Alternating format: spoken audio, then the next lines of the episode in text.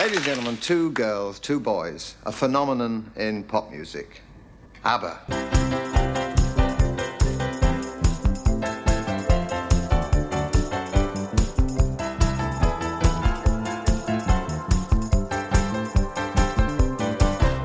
Hello and welcome to Like a Magic Spell, the podcast which aims to unlock the joy of ABBA one song at a time.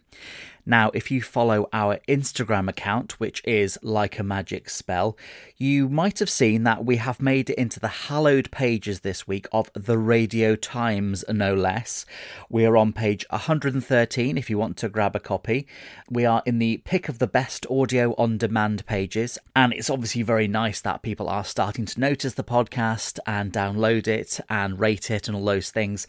Little ask of me if you do know anyone who is even vaguely a fan of ABBA, then do please spread the word, tell them about the podcast, because I think it's probably something that they might quite like. You never know. This week, I am talking to ABBA fan Jamie Brown about two songs off the Super Trooper album. They are Our Last Summer and The Piper. And as usual with these little chats, I began by asking Jamie how ABBA came into his life. ABBA are probably the only band that have been a constant presence from the earliest time that I can remember interacting with pop music. Time is a factor here, my age. I was born in 76, so if you think oh, when I'm three or four years old, I'm starting to hear songs on the radio, I'm starting to take note of records that my parents are playing, and 79, 80 is like a really big time for ABBA. Now, although my parents are also, you know, especially my mum, big fans of Beatles, Dylan, by that time, those records have been shoved to more to the back of the shelf, and they're playing the ABBA stuff constantly because it's it's what they're into at the time. So I've got really early memories of ABBA records playing. I get really into them. The first time I start playing records on my own little record player in my bedroom, I'm taking the ABBA records out of my parents' stack and playing them. At one point, I even started recording myself on my cassette player singing along with Voulez-Vous, the album Voulez-Vous. My mum caught me and uh, insisted on listening to it back and critiquing my singing uh, along with the album. And then later on, I started to discover the sort of earlier stuff, and they've just always been a presence throughout my life. Big question where is the cassette now? I wish I still had it so that I could hide it and make sure nobody ever found it. Uh, but no, I've no idea where that, that went. Your experience is similar to mine in that it was just background.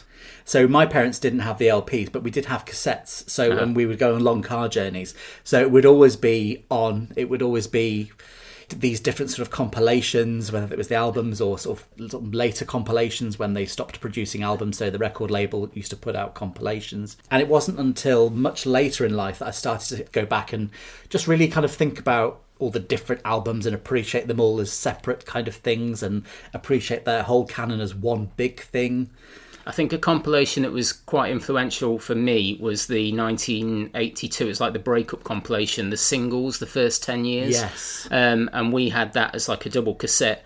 Um, and that was played in the car in my dad's car, and so I used to end up playing that to death. I used to ask, you know, on long journeys, play that again, play that again, because I just I loved everything on it, um, and that was where I discovered a lot of the the older singles. From there, I so when I was a bit older, I started investigating the the other albums and so on. How was your 80s? Because mine was sort of tinged with a feeling that ABBA weren't very cool.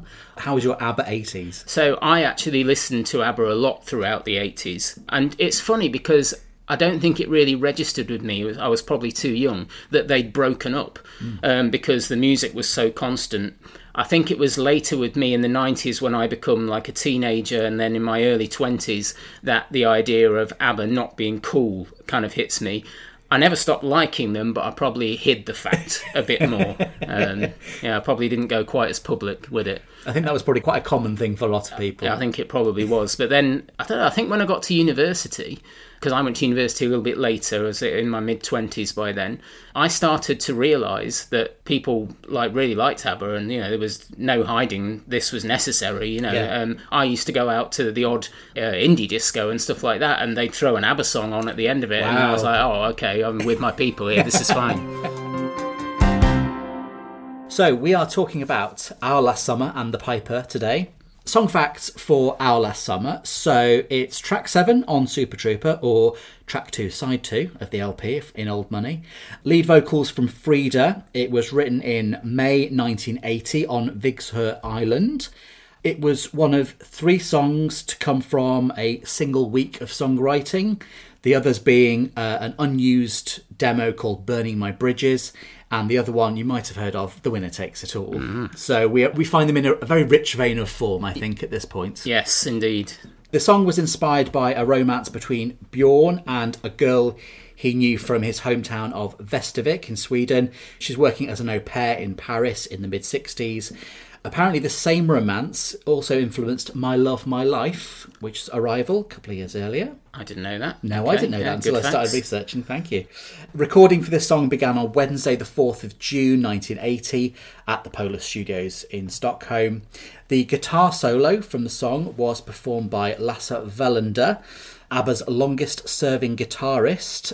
He actually died on 7th of April this year, RIP. He played with them throughout the 70s on the Chess concept album. He played on the Mamma Mia movie soundtracks and on Voyage as well. So he's uh, he's put a shift in. Generally, if you're hearing guitars on ABBA songs, it's Lasse, isn't Yeah, it? yeah, yeah, absolutely. And I'll put a link to his obituary in the show notes for the podcast because it's. I found a really nice obituary from the Guardian. Uh, There's some really nice, warm things that the members of ABBA said about him because you know he'd been there since day one, basically. Yes, he's essentially the fifth member, really, isn't he? So this song wasn't released as a single, but the Mamma Mia movie version was certified silver by the BPI in 2022, presumably through streaming and downloads and that kind of thing. And if you listen very carefully through the bridge of the song, you can actually hear one of the melodies which ended up on Anthem on the Chess album. And I can't wait to do a podcast about the Chess album because that is it's mind blowing. But I'll keep my powder dry on that one.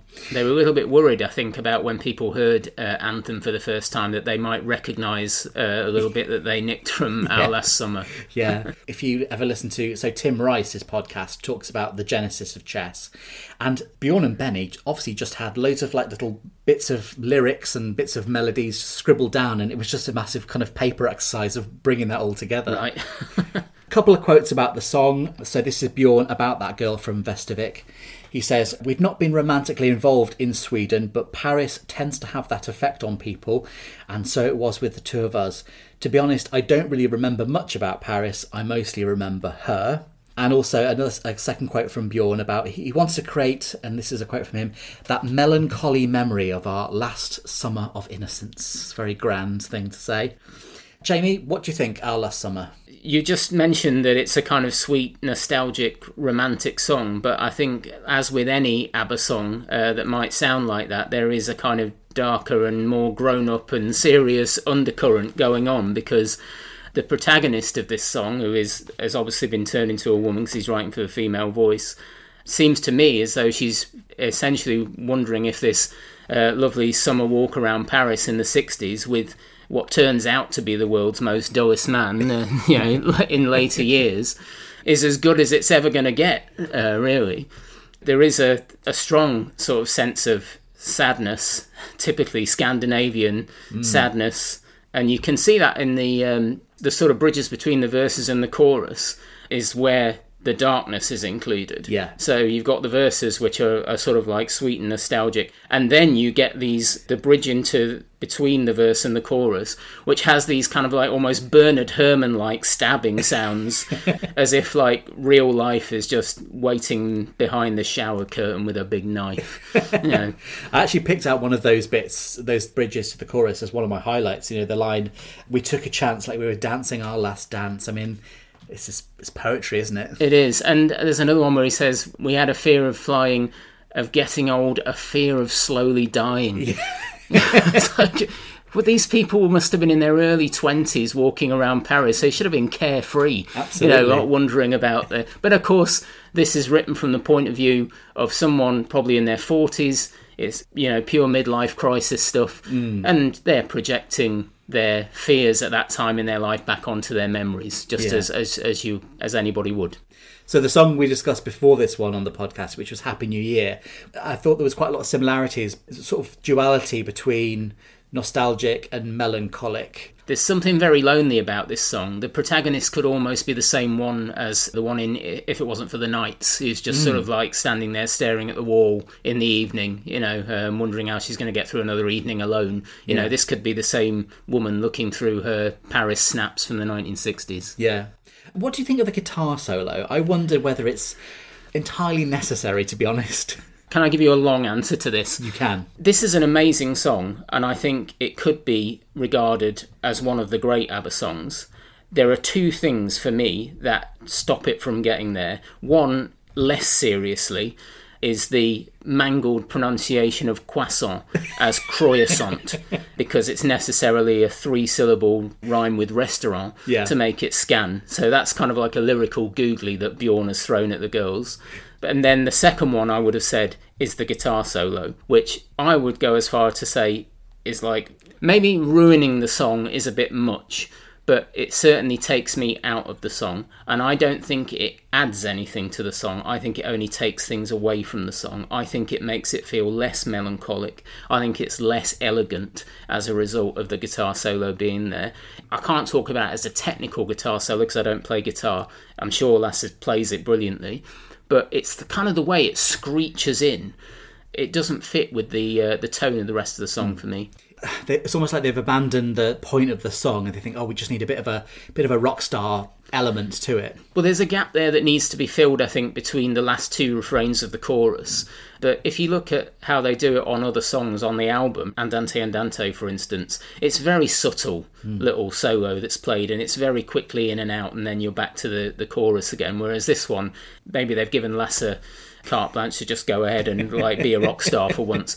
You don't associate ABBA with being a guitar band, even though there are always guitars on ABBA songs. They're played in such a subtle way um, that you never really notice them and you don't think of them as a guitarist band. So when this big guitar solo comes in, it's really quite strange. And I think that's probably what stops it from being viable as a single, because I think that would have you know surprise the public too much if that had been released as a single Yeah. you know and they, this big guitar solo would come i think people would have reacted to that what are abba doing here you know it just doesn't fit with the way people think about abba Mm. i don't think because it, it's a it's a guitar band's guitar solo and abba are not a guitar band Yeah, it would have been nice if they'd done like an accordion break or something, something, something French.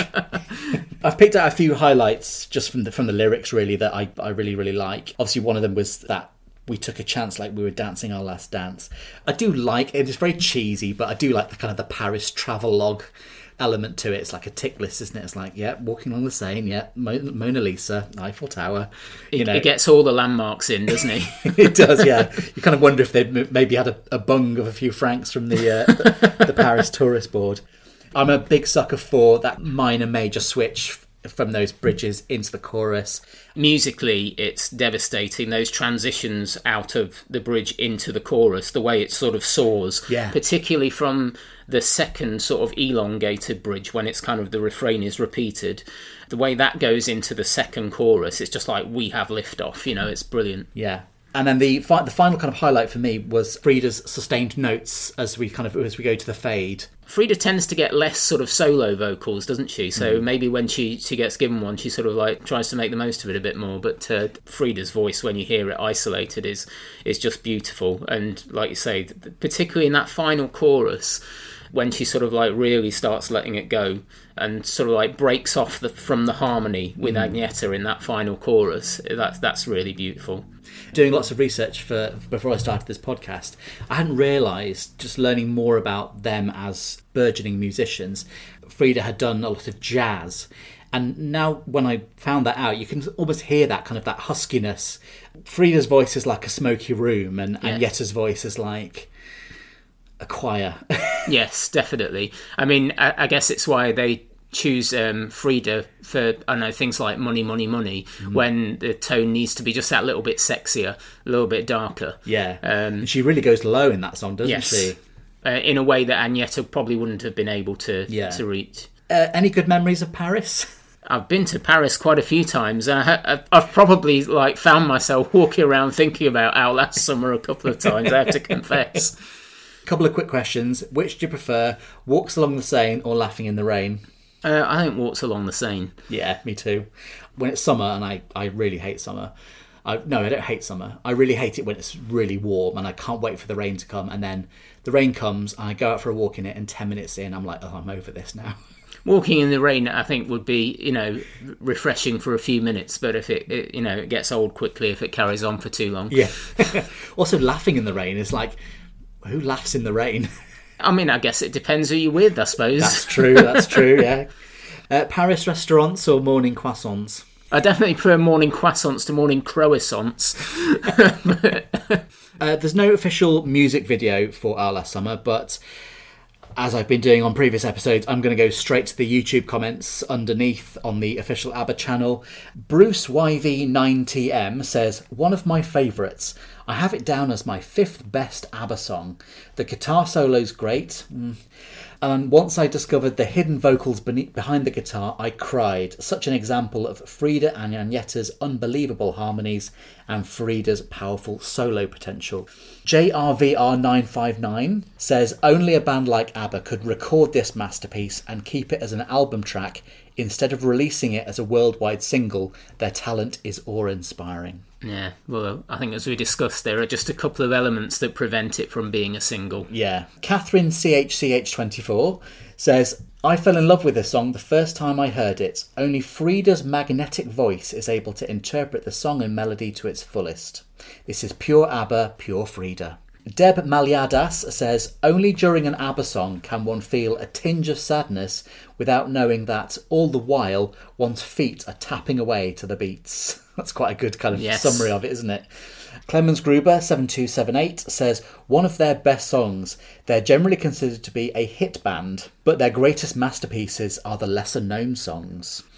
I think there are. I think there are ma- little masterpieces hiding on uh, all of ABBA's albums. I kind of agree with him that they are probably best known as a singles band. They're mm. more of a singles band than an albums band. Definitely, yeah. But there's always treasure to be found, isn't there? Definitely, always. Yes. And finally, Jose Carvalho nine three eight eight says, "This reminds me of my love story, my honeymoon in Paris. A lot of passion, a lot of horniness. It was too good while it lasted." There's a story there. But the person who's remembering the love story is so sad while they're remembering yeah. it. Yeah. In summary, then, Our Last Summer Final thoughts? Oh, I like the fact that the most boring name that Bjorn can think of is Harry. final chorus. Harry's the sort of name that everybody gives to their baby boys nowadays. Yeah, you know, it's like seen as one of the coolest names. But in 1980, Bjorn's uh, thinking of the most boring name he can think of for an English as an English name, presumably, and uh, he comes up with Harry, which I find quite amusing. There's one other sort of lyric that jumped out of me. Is when um, the protagonist sings at the end you're the hero of my dreams. As dull as it seems, you're the hero of my dreams. What a sad image that is of this person sort of sitting there in the future and they're looking back at this person who they've just described as like, now you're a banker and you go down the football and I wouldn't be interested in you at all. And yet you're, you're still as good as it could have got. Yeah. the big question where does this stand in the whole ABBA canon, do you think? Well, as I sort of suggested before, I think this has the potential to be in the kind of like Premier League of ABBA songs, but it's just those couple of elements, and I think particularly the guitar solo. I think it's a great song, but I mean, this thing, all things are relative. We're talking about ABBA here, of course, um, and there's a lot of competition. But if you were going to ask me to take a non-single out of Super Trooper, you know, I'm probably going to take away Andante Andante before mm-hmm. I take away Our Last Summer. Oh, interesting. Okay arbitrary marks out of 10 for our last summer? I'm going to give it a 7. Okay, that's good. That's creditable. I might go for, I think I might go for 7.5. Okay. It's my nostalgic memories of the song and the nostalgia in the song that just kind of really wins me over for that one. If the guitar solo wasn't there, it would be minimum 8. Oh, really? Excellent. Yes. So go back in time, Bjorn and Benny, and take out that guitar solo. I would definitely rethink it. Hello, Adrian here, just popping up to say if you want to get in touch, we are like a magic spell at gmail.com. Someone who did get in touch was Cristiano. Hello, Cristiano. Thanks for emailing in. One of the consistent themes that keeps on coming up about ABBA is their 80s, their 1980s, and how in inverted commas, uncool they were. Uh, and Cristiano writes that, yes, he, well, he confirms as a lifelong ABBA fan, they were very uncool during the 1980s. But um, he points to, as we get towards the end of the decade, around the Stock Aitken and Waterman movement, something started to gradually happen which raised them up from the ashes. And then 1992, when ABBA Gold came out, uh, was an explosive ABBA revival. And Cristiano also takes issue with some of my ratings. Uh, apologies, Cristiano, for those. Uh, I think I gave Super Trooper 7 out of 10, and uh, Cristiano says, only 7 out of 10. Come on, man. Be more generous. And then he puts in brackets, okay, I'm kidding. LMAO, it's a solid 10 out of 10 from me. Cheers from South Europe, Cristiano. Thank you so much, Cristiano, for getting in touch. And of course, you can too at likeamagicspell at gmail.com let's talk about The Piper. A few song facts. So it's track 8 on the Super Trooper CD, track 3, side 2 from the LP. Recorded in April 1980. Wasn't released as a single, but it was a B side on the Super Trooper single. It's about a fascist leader, which I think is hilariously cheery for an ABBA song, and was heavily inspired by a Hitler type political character in the 1978 Stephen King novel The Stand. Obviously, being the Piper, there are parallels with the Pied Piper of Hamelin. I did a bit of digging about the Pied Piper of Hamelin, and there's plenty online about drowning rats, kidnapped kids, people being living in caves. I remember it well from my childhood. but I've decided not to go too far down that road because we're trying to keep it upbeat. it's probably for the best. This is the only ABBA song to have lyrics in Latin. At the end of the chorus, they sing Sub Luna Saltamus, which is We Dance Beneath the Moon, which is obviously in English previously in the chorus. And the flute on this song was played by longtime collaborator Jana Kling. Jana also did the famous flute on Fernando. So again, that goes back to what we were talking ah. about earlier about them having this kind of almost like a theatrical company of people that they work with all the time. A couple of quotes about the song. So um, Bjorn says the lyrics deal with the fear that there will come a time when people will want such a leader again. Carl Magnus Palm says it's medieval sounding. And in his book, ABBA Song by Song, Ian Cole says the song sounds somewhat like a medieval madrigal. Um, and I've just written down the dictionary definition of a madrigal. It is a part song for several voices, especially one of the Renaissance period, arranged in elaborate counterpoint. What do you think of the Piper, Jamie? Well, um, ABBA adapts Stephen King. Who would have thought it? maybe it's a stretch, but you could also say maybe it's ABBA's pandemic song because the story of Stephen King's The Stand actually begins with a pandemic um, ah. wiping out most of humanity, and it's those um, few that are left, I believe, that become led by a personification of either good or evil. Um, and obviously, it's the evil character that the Piper in this song is kind of like based on. Uh, it's unusually political for ABBA. You know, Bjorn doesn't tend to write many many political lyrics. Uh, it's uh, like non-personal. I didn't like this one as a kid. It really sort of uh, sticks out a bit like a sore thumb, coming between uh, the sort of nostalgic romance of Our Last Summer and lay all your voulez-vous on me that comes afterwards. the piper just sort of sits there with it's um, like you say medieval sounding and more sort of like traditional instrumentation and so on. As a youngster, I didn't really understand it. Those medieval sounds didn't sound very cool to me at all, and um, I just thought that, you know this is the sort of thing I can imagine people Morris dancing to or something, and used to just skip past it. I think it was only in in later years that I uh, sort of realised the the darkness in it, you know, the kind of thing it was alluding to about fascistic leaders and so on, and uh, I started to enjoy it a bit more. How easy do you think that kind of deeper, darker style sits with ABBA? I think it's unusual for them. For Bjorn to allude to anything political just sort of stands out to me straight away as, be, as being a bit unusual. You wonder maybe if ABBA are like completely comfortable with um, doing that kind of material because their songs are generally so sort of personal and they're, you know, they're relationship based and all that kind of thing. So it is a bit of a departure. A lot of their songs are based on sort of memories and personal memories, personal experiences. Mm. But this has come from a book. As far as I know, Bjorn hasn't got any experience of medieval fascistic leaders. So it's just a complete anomaly, I think, isn't it? It is. I mean, you could say that the idea about worrying about world leaders who are uh, populist and uh, might sort of like start guiding people into. Uh, down dark paths and so on. It's not just a new thing, you know. I mean, that that's something that's been around all the time. So who knows where Bjorn might have been looking around the world and who, who he might have been looking at that inspired him to write something like that. There's quite a lot of hate for it online, frankly. Is different good sometimes? It is. It's more like a folk song, and I suppose maybe if you went back into ABBA's past, you might find more songs that sound a bit more like the Piper. You go back to their folk beginnings and that sort of thing. So again, no official music video for the Piper, thank goodness. We're going to go straight to the YouTube comments. David Mayer six four five six says, "Super song, I like it very much." San Fran 51 says it's about the public being seduced by a fascist political leader. Yeah, it's deceptively nice. no PCs here 6097 says for some reason this song is hated by so many. I never understood why. It's one of the better ones on this album. I think it, it kind of depends on your taste, really. Some people might enjoy hearing a song which is a departure from the norm. Jean Pierre Bressler, 8518, says, It's beautiful, it's terribly effective, and undeniably splendid.